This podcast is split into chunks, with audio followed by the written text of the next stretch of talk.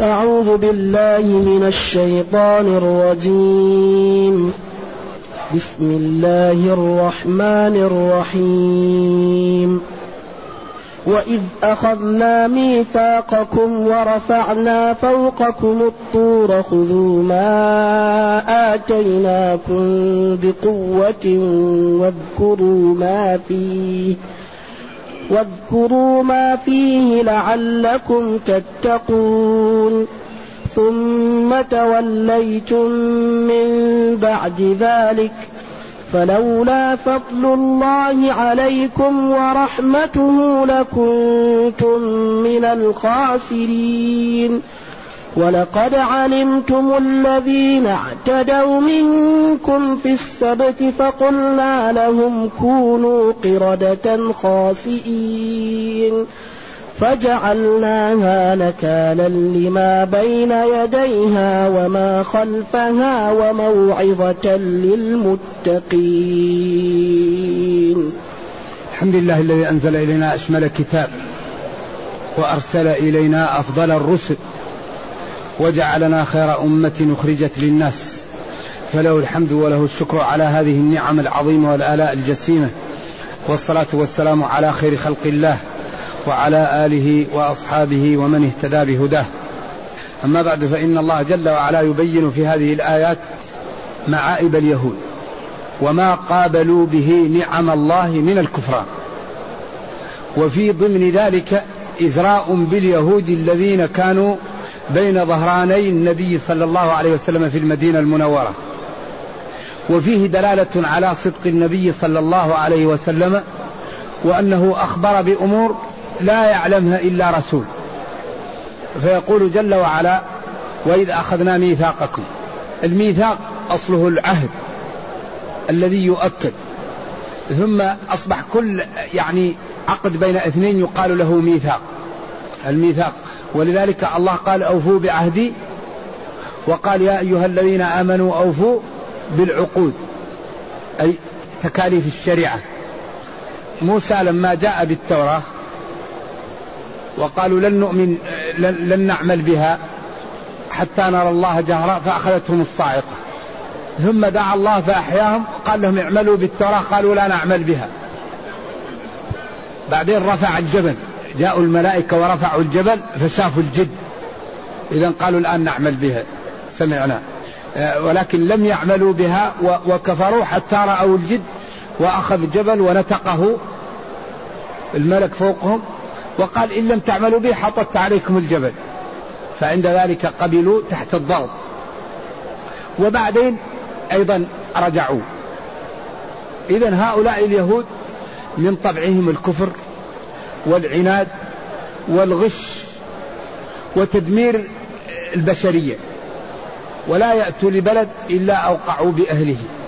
واذكر حين أخذنا ميثاقكم ورفعنا فوقكم الطور وقلنا لهم تعملوا بالتوراة أو ننزل عليكم. خذوا وقلنا لهم خذوا ما أتيناكم بقوة. يعني اعملوا بالتوراة وافهموها. وتجنبوا نواهيها واعملوا بأوامرها بجد واجتهاد. واذكروا ما فيه لعلكم يكون ذلك سببا في اتقائكم واستقامتكم لأن الطاعة تدعو للطاعة. أكبر سبب في الاستقامة هي الطاعة لأن الطاعة تدعو للطاعة والطاعة تدعو للطاعة. كما أن أكبر سبب في المعاصي المعاصي لأن المعصية تدعو للمعصية. خذوا ما آتيناكم بقوة واذكروا ما فيه لعلكم بأخذه تتقون. ثم توليتم ثم ترتيب. بعد ذلك. أي بعد مدة من الزمن رجعتم للعصيان وللكفر وللجحود وللأعمال. وهذا الكلام وإن كان منصبا على بني إسرائيل في أيام موسى ولكن هو المقصود به والمعيب به اليهود الذين كانوا بين ظهراني النبي صلى الله عليه وسلم. وإنهم إن كذبوا بالنبي صلى الله عليه وسلم وكتموا رسالته فالقضية ممتدة معكم. فأسلافكم عملوا ذلك وكذبوا بالرسل وقابلوا نعم الله بالكفران وبالجحود. الأخذ هو التناول والقوة هو بالجد والاجتهاد. واذكروا ما فيه. اذكروه ذكرا تنتفعون به. يعني اعملوا به. افهموا. لعلكم بسبب ذلك يعني تتقون المعاصي والمحرمات فتنجو من من غضب الله ومن سخطه. وإذ أخذنا ميثاقكم ورفعنا فوقكم الطور. أنكم إذا جاءتكم التوراة تعملوا بها. فإن قلتم لا رفعنا فوقكم الطور. الطور قيل الجبل الذي فيه أشجار. وقيل كل جبل كبير يسمى طور. وهل هو الطور المعروف أو أي جبل؟ أقوال للمفسرين. و والفائدة والعبرة من من السياق تحصل بأن جبل رفع عليهم. وقلنا لهم خذوا ما آتيناكم بقوة واذكروا ما فيه لعلكم تتقون ثم توليتم من بعد ذلك. فلولا فضل الله عليكم ورحمته لما تاب منكم أحد ولما هيأنا لكم الطريقة التي تنجو بها. لكنتم من الخاسرين. ولكن فضل الله ورحمته أننا هيأنا لكم وبينا لكم حتى ينجو من كتب الله له النجاة. ولولا فضل الله عليكم ورحمته بأن أمهل بعضكم وهيأ لبعضكم أن يدخل في هذا الدين لكنتم من الخاسرين الناقصين حظوظهم يوم القيامة. ثم بين ما حصل من يهود في زمن داود. قال ولقد علمتم الذين اعتدوا منكم في السبت. هذا هنا دمج اختصار للقصة. والقصص في القرآن تذكر لفوائد. أول فائدة فيها بيان إعجاز القرآن وجماله. لأنها تأتي مسهبة في محل وتأتي مختصرة في محل ثاني. فيظهر من ذلك جمال القرآن وتظهر بلاغته وإعجازه. ثم يظهر صدقه ثم فيها تثبيت للنبي صلى الله عليه وسلم ثم فيها دعوة لمن كان بين ظهران النبي أن يؤمن ويعتبر قبل أن يفوت عليه الأوان. ثم أيضا فيه تسلية له تثبيت لقلبه وتسلية له أنه إذا خالفه من هو معه فالأنبياء قبله قد كذبوا وقد عورضوا فليصبر على ذلك. إذا يقول ولقد علمتم عرفتم الذين اعتدوا منكم في السبت. السبت هو المعروف وهو في اللغة القطع. اليهود كانت في قريتهم على الساحل. أي يوم غير يوم السبت لا تأتي الأسماك وتنزل في قعر البحار. فإذا كان يوم السبت تطلع الأسماك بكمية كبيرة على على الشواطئ ابتلاء لهم. فصبروا مدة بعدين أخذوا حفر ووضعوها تنزل من ماء ووضعوا شباك على على على الشواطئ. فصارت الحيتان إذا جاءت يوم السبت تمسكها الشباك فيتركوها هم إلى يوم الحد ويأتوا ويأخذونها. عملوها ناس منهم فما حصل لهم شيء فكثر ذلك فيهم. فلما كثر ذلك فيهم قالت جماعة منهم ما دمتم تصطادوا يوم السبت؟ لا بد أن نفرق بيننا وبينكم القرية. نحن الذين لا نفعل نجعل بيننا وبينكم حائط. فجعلوا بينهم وبينهم حائط. وجماعة منهم قالوا لهم لم تفعلون هذا؟ قالوا نفعله لأننا نحتاج لهذا. وجلسوا معهم يؤكلونهم ويشاربونهم. وفي يوم من الأيام طلع الفجر وما فتحوا الأبواب. فتسلق أحد الناس من من الجانب من القرية الذين قاطعوهم لأجل دينهم. فلما نور وجدهم صاروا قردة. عياذا بالله. قال كبارهم قردة وصغارهم خنازير. ولذلك قال الله ولقد علمتم الذين اعتدوا منكم في السبت. ولذلك هذا التحايل لا ينفع. لعن الله اليهود لما حرم عليهم الشحوم جملوها ثم باعوها التحايل ما يصلح ابدا لأن الله لا تخفى عليه خافية. لذلك الذي يأتي يأتي بالصدق هو اللي ينفع. لذلك عياذا بالله تعالى قال الله لهم كونوا قردة. فقلنا لهم كونوا قردة. ولذلك الله يقول إنما أمرنا لشيء إذا أردناه أن نقول له كن فيكون. ومن هذه صفته؟ ينبغي أن تكون العلاقة به على ما أراد. من هذه قدرته؟ من هذه حاله جل وعلا؟ ينبغي للعاقل أن يبني حياته على الحق على الصدق. وهو ما لا يريد. الله كريم. فإذا كانت علاقتك بالله على ما أراد كل شيء تريد يعطيك الله. لأنه كريم وقادر ولا يضيع أجر من أحسن عملا. إذا قال لهؤلاء كونوا قردة فتغيرت أشكالهم. أما ما روي عن بعض السلف أنهم قالوا كونوا قردة قلوبهم فهذا خلاف ظاهر اللغة وخلاف التحقيق. وإن قال به بعض فضلاء العلماء من السلف قلنا لهم كونوا قردة تغيرت أشكالهم. فجعلناها أي الفعل وهي مسخهم. نكالا لما بين يديها وما خلفها.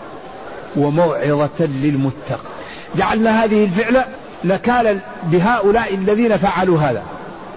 وجعلناها رادعة لمن رآها أو سمعها ممن يكون في المستقبل فيرى أن هؤلاء قدموا على معصية الله فمسخهم. فكل من رأى الفعل أو قرأ عنها أو سمع عنها يكون ذلك مدعاه لتقوى الله تعالى والاجتناب معصيته. ولذلك قال العلماء إن العقوبات جوابر وزواجر. العقوبات على على المعاصي زواجر وجوابر. من من أتى شيئا من هذه القاذورات فعوقب به في الدنيا فهو كفارة له. ولذلك هي زواجر و وجوابر. زواجر لأن إذا رآها الناس خافوا. ولذلك أمر في بعض هذه العقوبات أن تشهد وليشهد عذابهما طائفة من المؤمنين حتى يقال رأينا وفعل به. ولذلك عند إيقاع العقوبة عليه وليشهد عذابهما طائفة من المؤمنين حتى ينقلوا هذا لأن المقصود تخويف الناس عن القدوم على المعاصي والردع. لذلك هذه الجريمة وهي جريمة الزنا لم تثبت في الإسلام إلا بالاعتراف. ما وقعت عقوبة جريمة زنا في الإسلام إلا إيش؟ جاء وقال طهرني. قال أبيك جنون؟ ماعز قالوا لا. التفت عنه. بعدين قال ارجموه. المرأة قالت الغامدية قالت طهرني. فما يمكن يثبت إلا بماذا؟ إلا بالاعتراف. لأن لا بد من أربعة شهود ولا بد أن يصرحوا. ما تصلح الكناية في هذا. لا بد أن يصرح. ويقول رأيته كالمرود في المكحلة وكالرشاء في البئر يصرح أنه رآه بعينه. فإذا جاء ثلاثة وقالوا شاهدنا بأعيننا ولم يأتوا بالرابع يأتي الإمام ويجلدهم. يجلدهم الثلاثة. كل واحد يجلده إيش؟ ثمانين جلدة على ظهره.